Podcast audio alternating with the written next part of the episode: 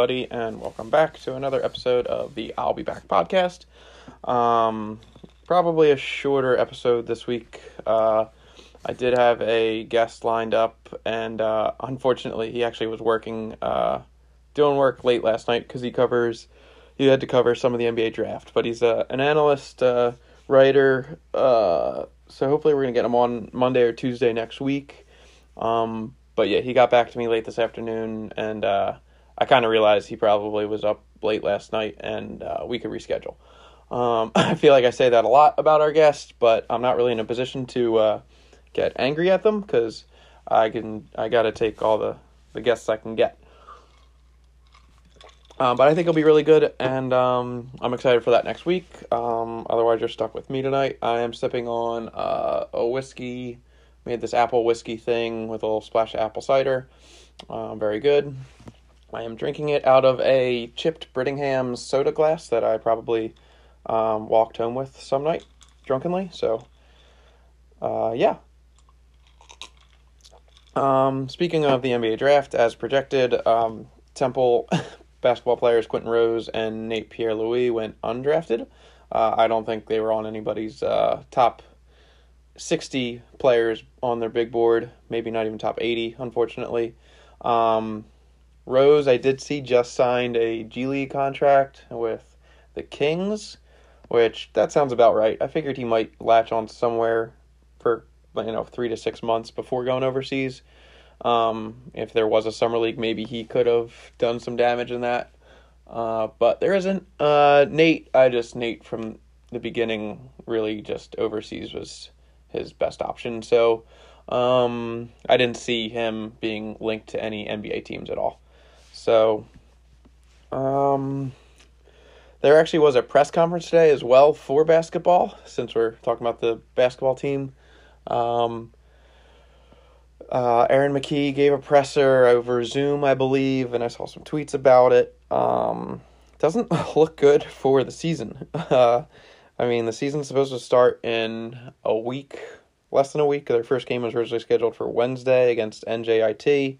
That game, it, the way McKie talked about it from the quotes I saw, seems 50 50 with COVID and everything. Um, and then I think over Thanksgiving weekend they play in a tournament, so maybe Saturday will be their first game if Wednesday doesn't happen.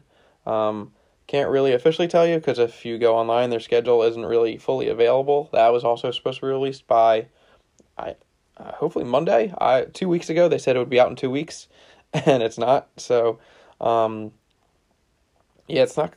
I mean, with COVID, everything I know everything's going up and everything's kind of being more and more restricted and up in the air.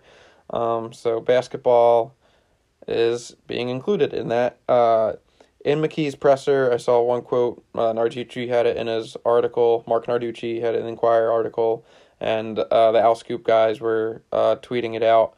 Um, they've only had six practices in the last three weeks due to COVID, so they probably have somebody test positive and got a quarantine for six to eight days. I don't know whatever their restriction is. I know sometimes it's ten days, sometimes it's fourteen days, sometimes it's probably like got a double test. I don't know what the um, Temple basketball team's protocol is right now. Um, so they've only had six total practices in the last three weeks. That's not good. Um, he, McKie also said um, that they've had four cases where they have had tested positive. Somebody test positive. Uh, again, that is probably why they've only been able to practice X amount of times. Uh, the Liacouras Center, I actually was thinking about this also. Uh, they probably will not have home. Well, they won't have fans, obviously. The, annou- city announced that, but I don't even know if they can have games at the Liacouras Center. Like, does that count as too many people in one spot? I know the city just went super, super uh, crazy with the restrictions. Um, I figure each team probably has 14, 15 players and coaches and staff, uh, etc., with the refs. You know, that's 40 people in a building. I don't know if that's allowed. And I, I'm sure Temple is working with the city to make sure games can happen in the city limits. And I'm sure somebody will bitch about that if they pull it off, and somebody will bitch if they don't pull it off. So I like my sports. I would hope they find a way to pull it off. And yeah. Also, if you follow Jon Rothstein on Twitter, he is tweeting out every five seconds about somebody getting a transfer waiver. I mean, they are pretty much allowing almost everybody to play this season. Uh, if you transferred, partially, I think, because of COVID, they're just assuming people transferred to go closer to home, I guess, and COVID was your reasoning. So everybody is getting waivers, except we're supposed to play in six days, and Khalif Battle, our transfer from Butler, if you recall, has not gotten his transfer waiver yet. Um, I think Jon Rothstein's go to is they're handing out transfer waivers like watermelon seeds on 4th of July or something really corny like that. And I do like John, but some of his stuff is very uh, I think he's like accepted that he's a borderline meme, so he just kind of goes with it. um, this is March is one of his obvious go tos. Um, but yeah, so Battle hopefully gets a waiver within the next couple of days. I mean, they're running out of time here, kind of thing. Um, also, Temple uh, basketball. I didn't mention this last week. I think it got reported that Friday was they got a transfer from Dartmouth. Um, his name was uh, Barry. It's leaving my mind right now. I don't know why. And I had it typed out. I don't know if I deleted it for some reason. Hold on one second, guys. I know this is terrible podcast. Uh, just pausing mid episode. Um, there we go. Brendan Barry. I knew it was Barry something, and I could not think of the first name. Brendan Barry. He's a 44% three point shooter. Um, I have all this stuff typed out. I just deleted his name, uh, his first name for some reason. 44% three point shooter, coming from Dartmouth. Dartmouth uh, is in the Ivy League, which is not having winter sports. He had put his name in the transfer portal around six to eight months ago. Uh, I saw one quote, he just never took himself out of it. And that's how he kind of was still eligible to uh, transfer. He'll be a grad transfer, and then it sounds like what this year they're giving everybody a extra year of eligibility. I know in football they're definitely doing that, and in basketball it looks like they'll do the same. So I'm curious if he, as a grad transfer, he'll be able to play with Temple in you know next season as well. So he'd get two grant two seasons as a grad transfer. Um, so yeah, he's a good addition to the team. They needed shooting. He's good offense. Also, it sounds like Tai Strickland will not be ready for the beginning of the season, as well as uh, Jahlil White hurt his, uh, re-injured his knee meniscus is what it sounds like. He probably will end up redshirting this year because he'll be out for two to three months, and it's a shortened season anyway. So see how uh, they handle that. Um, so yeah, that is some good news for Temple basketball.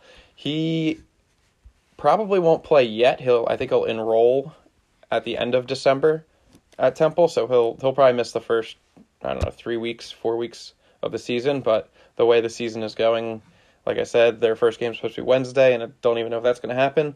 He might not miss too too many games, um, which could be a bad sign for how just college basketball as a whole is looking right now. Um, so I guess we'll go on to football. Uh, skipped it completely last week because I were just I was just a I really wanted to get the TJ DiLeo episode in. Uh, he got great reviews. Every I got texts and stuff uh, about how cool he was. Really, really nice guy. Um, actually, when we you know ended the recording, me and him sat on Zoom and talked for another four or five minutes. Just really, really cool dude. I was borderline like about to be like, hey, let's get a beer sometime when next time you're in America. I don't want to look uh, too over uh, zealous with that, so I refrained. But he did say, feel free to reach out to him, try to get some other people on the pod. So I think I might take him up on that offer. Um, I was thinking Dutch Gaitley would actually be a pretty fun guest. Uh, NFL or NFL. I'm watching the the NFL Thursday night game, so I'm confusing myself. Uh, NBA coach. He's an assistant coach in the NBA who did uh, a year as a grad player at Temple. Um, be cool to have him on. I think probably have some good NBA stories and talk about his time at Temple and how he uh, got into coaching. So maybe reach out to TJ and see if we could pull something off like that. Uh, have to do it quick because um, NBA season is coming up. Uh, also, I know a lot of you guys know I am a big Sixers fan. I was a fan of what they did last night. Uh, team's moving in the right direction. Uh, but we'll stick to uh, Temple. I don't want to get too deep in a, a Sixers podcast. um, football. Yeah, the reason I took off last week from talking about them is they have just been so bad, and it stinks going into this year. I had decently high hopes. I mean, it's eight game season. I was thinking five and three was doable. Six and two was probably way too high hopes, out of reach. Four and four, I thought was re- very, very realistic. Did not see this type of season happening. Didn't see obviously Russo missing this much time, and they have gone in. I saw last three games. I think last game they had 45 total scholarship players suit up. The game before that was like 57. I think the game before that was 55 or something like that in those numbers. So ballpark in the last three games they've had as low as 45 scholarship athletes and as no more than 60 at the highest. Um, so they're they're definitely struggling. A lot of it's been injuries, and a lot of it's been COVID related, with guys sitting out for uh, COVID. Which it's been weird because I mean, last weekend I think there was four or five top twenty-five ranked teams had games canceled due to COVID, and I don't know why Temple, if their conference was like, no, you have to play, or ESPN Plus, which is you know their their big uh, televising uh, product right now, which Temple is always on. Um, maybe they were like, "Hey, you got to play." I don't know. I, have no idea. But Temple keeps playing all these games, and other games are getting canceled where guys have like three, three or four people missing, and we have forty-four missing. Uh, figure there's 125 scholarship athletes on. Well, 120 some athletes on the team. I think what 85 are scholarship. Um, so yeah, not not good for Temple. I don't want to make excuses. Um, everybody's dealing with it. It stinks, and I don't know if they should have played some of these games though. Um, they got blown out by UCF this last week. It was funny. I was babysitting. Um, a friend of the pod, Billy Hallett, his kids. Uh, I was babysitting them Saturday night, and I was watching the game in their basement. And I think his kids literally told them I was napping in the basement, but really I was watching Temple lose thirty-eight to 10, I think at that point it was. So I was just being really, really quiet because there was no reason to be excited. Um, but his kids literally thought I fell asleep in the basement. So good times. Um, and the week before that, they got blown out by SMU, which is why we took the week off from talking about them. Uh, so the going into the SMU game, Russo has a hurt shoulder. He wasn't playing, and then they had Trad Beatty and Re-al Mitchell gonna battle for the starting position. Basically, they ended up rotating snaps in the game, rotating drives, I guess I should say. Um, Beatty actually threw some good. He had one good screen pass on the first drive that was went for a touchdown actually, and then after that the offense just completely stalled. Whether it was Mitchell or Beatty, um, and then Trad took a elbow or a knee to the head, going it like right before halftime, and I'm pretty sure he got concussed. Like it wasn't like a bad late hit, like it wasn't intentional. Just a large man happened to land in his vicinity, and he it bounced. His head kind of bounced, and we never saw him again the rest of the game. Uh, it was weird because ESPN Plus, they're I've had some issues with their production value as a whole, and it was like the third series of the second half of the SMU game two weeks ago, and the announcers didn't even know that he got hurt. They were like, "Oh, and we haven't seen him yet in the second half. I wonder if they're really gone in with Re-al Mitchell." And then, like moments later, they said, "And we just got news he might have been hurt, and that's why we haven't seen him. So we'll have to get more updates on that." I'm like, "What do we have? Like this, you know, D squad on ESPN Plus here?" That the announce like nobody told the announcers that he got hurt. Nobody told anybody. Like this is, it was frustrating for me. Um, but Re-al Mitchell didn't really do much in the that game against SMU. I felt they catered the offense too much to him as a runner. Um, they ran some pretty bad play calling. I felt like I was watching the Eagles all over again, um, doing you know stupid read options when you didn't need to. Third and one, and you're in shotgun, and He just kind of did a terrible run up. You know, it was just uncreative and very predictable. I thought I'm watching the game and I'm calling out the play before it even happened. So if I know it, then the defensive coordinator probably knows it. Um, also, that's saying a lot given that it's a quarterback who hasn't really played much this year, and you can already predict the play. Um, overall, I haven't been very impressed with Mitchell. It's kind of, I mean, I know he's an athlete, but he's looking at him on TV. He's really, really short. He's barely six foot, and he just hasn't looked as fast as advertised. So, I mean, he, he's had a couple decent, like, 18 yard runs, but other than that, um, nothing that's blown me away. That going into the year, people like, could he take Russo's starting job? I was like, no. And I, I think that's really confirmed that since uh, two weeks ago, since he's gotten playing time. Uh, then against UCF, uh, again, Trad was still hurt, so he had a concussion. Um, Russo shoulder was healthy, but he had to sit out due to a COVID protocol. He apparently had, I don't think he has COVID, but he came into contact with it. It sounds like, unless maybe he does have it. I don't know, because he's supposed to miss this game this upcoming week, which gets us to Matt Duncan, who will be the starting quarterback this week for the Temple Owls. He is a true freshman. Um, like I said, going into the year, people were worried, not worried, they were questioning if Russo would lose his starting job. I think a lot of people wanted him to lose the starting job to Re-al Mitchell or Trad. Um, I think a lot of people were over the uh, Russo experience, and I've talked about it on this podcast before. First three or four games, our offense was we were losing games, but we were scoring 30 points a game. Since Russo has gone out, we've you know gotten 10, 13, maybe three one game. So Russo definitely drove the offense better than any of these other quarterbacks. Um, so he shouldn't be getting benched for any, of them, I don't think. And you had three quarterbacks going into the year. People thought Trad was good. I think Trad still can be good. It's a shame that he got hurt. Um, but people said Re-al Mitchell, who came from Iowa State, who he transferred because he lost a starting. Well, he didn't really. He just never was a starter. He's supposed to be a highly recruited guy.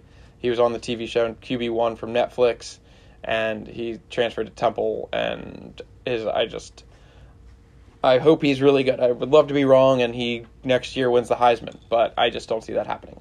Realistically, wouldn't be surprised if they try to move him to a different position because of his speed, but I just don't see his arm strength and production as a quarterback right right now. But he actually got hurt at the end of last game, and Duncan got in for I think the last two drives. His stats were just over 2. Um, so Matt Duncan, our fourth string quarterback, true freshman, will be starting this week. He's I, I don't really know much about him. He probably was he still can redshirt because they changed the redshirt rules. You can play up to like parts of four games and then still get a redshirt. So he'll definitely still redshirt. I don't think they thought he'd ever see a snap this season. So I did some digging up, um, which I do enjoy this part about doing the pod.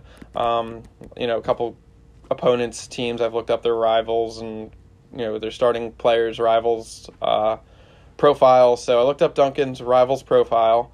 He was a two-star recruit. He's a considered a pro-style quarterback.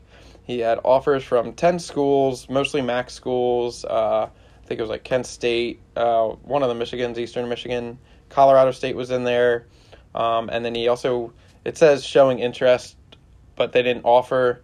Was Purdue, Rutgers, South Carolina. So some of that's you know were they interested at the end of his recruiting, or was it like they sent him a letter junior year and then they never really got back to him kind of deal? Um, so that's hard to tell. I doubt that senior year, if those three teams started to get interested, and then he was like, actually, I will commit to Temple. I feel like, I mean, we're definitely above Rutgers, but Big Ten football, Purdue, I feel like if maybe he would pick there, or South Carolina, but they never offered. So, um, so we play this Saturday 12 o'clock game on ESPN Plus. That is pretty much the standard for Temple right now against Eastern Carolina, the Pirates, who are very bad as well. So this is a winnable game, which we will. I'm not even going to say it because uh, John called me out on this the other day. He said I keep saying, which last couple weeks I have not said Temple will win, and I've pretty much said don't even bother gambling again, gambling on Temple. Um, so I don't. They're one and six versus a one and five team. I wouldn't. I don't even know. Somebody has to lose, so that's uh, realistic for Temple's chances. But um, I was looking at ECU schedule. They lost to Navy, Tulsa, Central Florida, Tulane, Cincinnati, Georgia State. They did beat South Florida. Um, their quarterback Holton, I'm gonna say this last name wrong. Ahlers, Ahlers. Uh, he has about 1,400 yards passing, 12 touchdowns, eight interceptions. Nothing too crazy. Nothing you have to get worried about there. I don't think. Um, you know, he's averaging about 200 yards passing a game. Their starting running back, Rajay Davis, has 560 yards on the season, so not even 100 yards a game from him. Uh, their defense gives up 40 points a game, which is the eighth worst in the country. Uh, so that could be a chance for Temple's offense to really right the ship here. After the last, you know, two, three weeks where they've not been able to move the ball or score many points. Uh, so Matt Duncan, first uh, career start. You're going up against a pretty crappy defense. Could take advantage of it, but we shall see. Um, it stinks because I really like the gambling bit, and I wish I thought about it before the season and could have had like some fun, entertaining guests on. And obviously during a 12 game season, or you know, make a conference championship game and a bowl game, 13 or 14 game season. Um, that would be fun to do 14 times a week and obviously this is a shortened season, eight games, and I didn't think of this until what game four or five. Um, so no, I just kind of we'll we'll maybe work on that. Do it for fun, you know, big games for basketball. Maybe do it for like the big five games or a ranked game for basketball. Um, and next year, if we're still doing this, and the, you know, hopefully by then COVID is over and uh, we can go to games and have more fun in life. Um, we'll we'll keep the uh, the gambling bit going where I can get fun people on to talk and about hopefully winning money for Temple football. Uh, so the spread is uh, Temple's plus three and a half, and the spread uh, the over under is uh, fifty seven and a half. I would say Temple probably loses this game by seven or ten points. Uh, I think they probably only score ten or thirteen with Matt Duncan. No offense to Matt Duncan. Um, they do have Tayvon Ruley, who took over the starting running back role after Re'Mahn Davis uh, transferred. What two right before the SMU game, two two and a half weeks ago, and Ruley's looked pretty decent. Uh, he had 90 yards rushing last game, uh, 66 the one before that. Uh, so maybe, maybe he, you know, this is a breakout game for him, 100 and some yards plus. Again, it's a bad defense. But with Temple's play this year, it's really hard to just predict anything going right for them or anything uh, being promising. So I would say Temple probably loses the game 21. We'll go 21 13. Maybe we get a late field goal or something. Uh, but still don't cover the spread. And I would go on the under side for this because Temple's offense, while ECU does give up 40 points a game, I don't see us getting 40 points. And I think ECU's offense is not that great, so I don't see them putting up more than 21 points. Um, I would love a Temple win, believe me. But I'm kind of between the, the Temple Owls and the Philadelphia Eagles. Uh, I am just football has not been entertaining right now for me, uh, which is why maybe I really enjoyed the NBA draft yesterday. Uh, shout out Joe McNichol, who is a good friend of the podcast. He will not listen to this, but um, maybe one of you guys can uh, text him. He did say we are top two football team in the city right now. So it's Temple Owls are two, St. Joe's Prep is one, Eagles do not count. And he said the only reason we're two is because Villanova is not playing, although they're not in the city, so that doesn't count. Because otherwise, you could probably put LaSalle High School in there in the mix. Uh, he also said intramurals are not playing right now, so Drexel's frat uh, teams do not count either in his right his official unofficial Ball Joe football rankings of the city of Philadelphia. Um, so that's all I got for you guys this week. Uh, again, hope uh, it wasn't too short. I kind of dragged it out there at the end, but um, hope you guys enjoyed it. Like I said, hopefully next week uh, the the guest that I have on he's a pretty good analyst and writer that I uh, have been messaging. And um, yeah, other than that, I'll be back and go Owls.